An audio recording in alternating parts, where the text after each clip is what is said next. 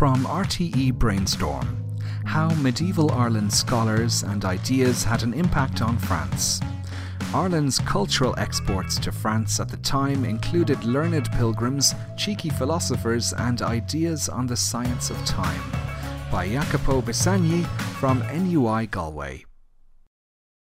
The ongoing disruptions caused by Brexit demonstrate that Ireland has no choice but to rethink its long standing ties with Britain and its relationship with mainland Europe.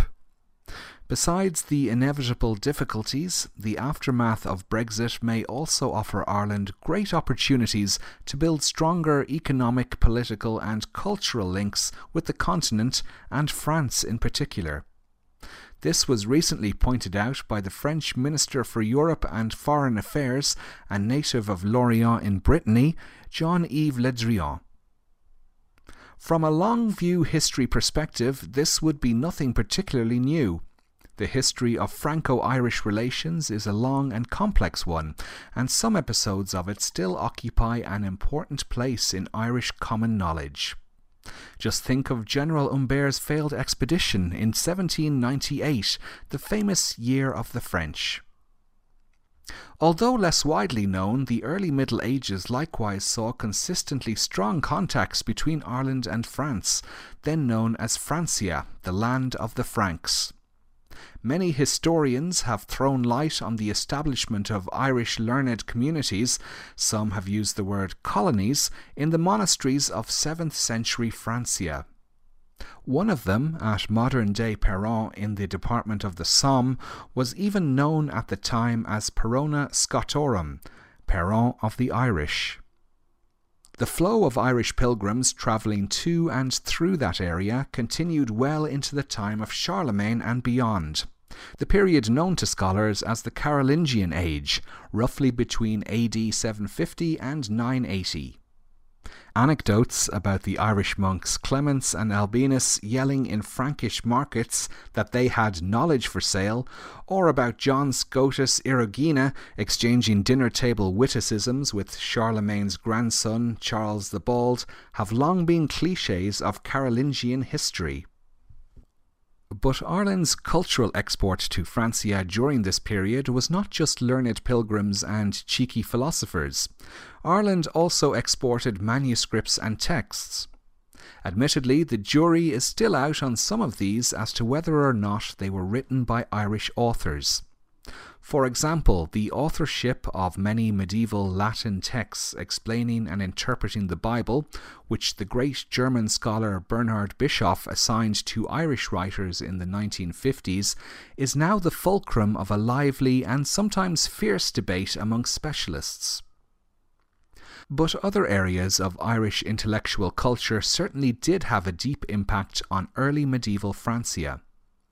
One of the most significant is undoubtedly computus, the science of time reckoning consisting of a peculiar combination of arithmetic, astronomy, and theology. Such an impact is not limited to St. Columbanus's well-known clash with the Frankish Church shortly before AD 600 as to the calculation of the date of Easter. In fact, it is becoming increasingly clear that many highly innovative Irish tracts on time and time reckoning reached continental monastic libraries from the Merovingian period onwards. Our knowledge in this field is still incomplete and exciting discoveries are still being made. A particularly relevant example of this comes from personal experience. In December 2016, an unusually long afternoon nap for my then two year old daughter allowed me to browse through the online images of a beautiful early 9th century codex. It was probably written in the area of Corbie, near Amiens, and is now preserved at the Municipal Library of the nearby city of Laon, another prominent Irish colony of the Carolingian age. To my great surprise, I realized that this manuscript contained a previously unknown tract on the various units of time, what they called the divisions of time, whose Irish origin was proven by the presence of words in Old Irish in what was otherwise a fully Latin text. Among the numerous gems hidden in this codex, I found a passage describing the strange battle fought each night by the sun against the monstrous Leviathan, who, trying to devour it, swallows and vomits seawater, causing the rhythmical movement of the tides, a story with Irish associations elsewhere too. But there's more. I immediately realised that the contents of the Laon manuscript were strikingly similar to other Irish texts on Computus that I had worked on before, except that the latter had been copied much further west, in Brittany. In other words, the Laon manuscript spoke of a triangular connection that saw scientific works and ideas travelling between Ireland, northern Francia, and Brittany. Perhaps nowhere more than in Brittany were Irish texts routinely studied and copied in the early Middle Ages. In addition to grammar, computus, church law, and saints' lives, this includes a group of 7th century Hiberno Latin poems, often seen as a source of inspiration for Joyce's Finnegan's Wake, called a Hisperica Famina.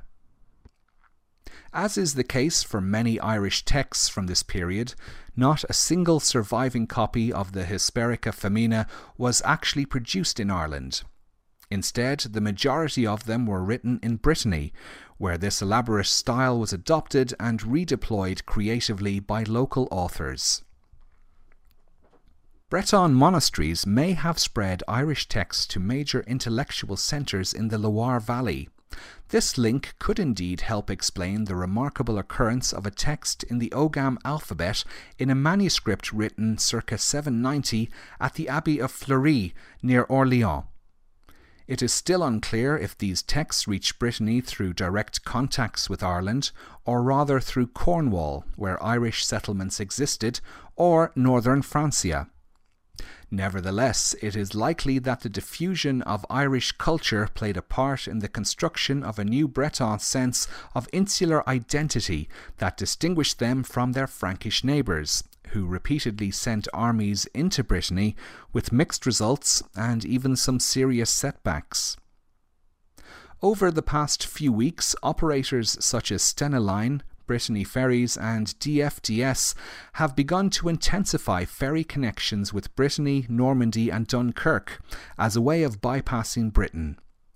Seen from an early medieval vantage point, all of this carries a strange air of deja vu. Based on a piece for RTE Brainstorm by Jacopo Bisagni from NUI Galway.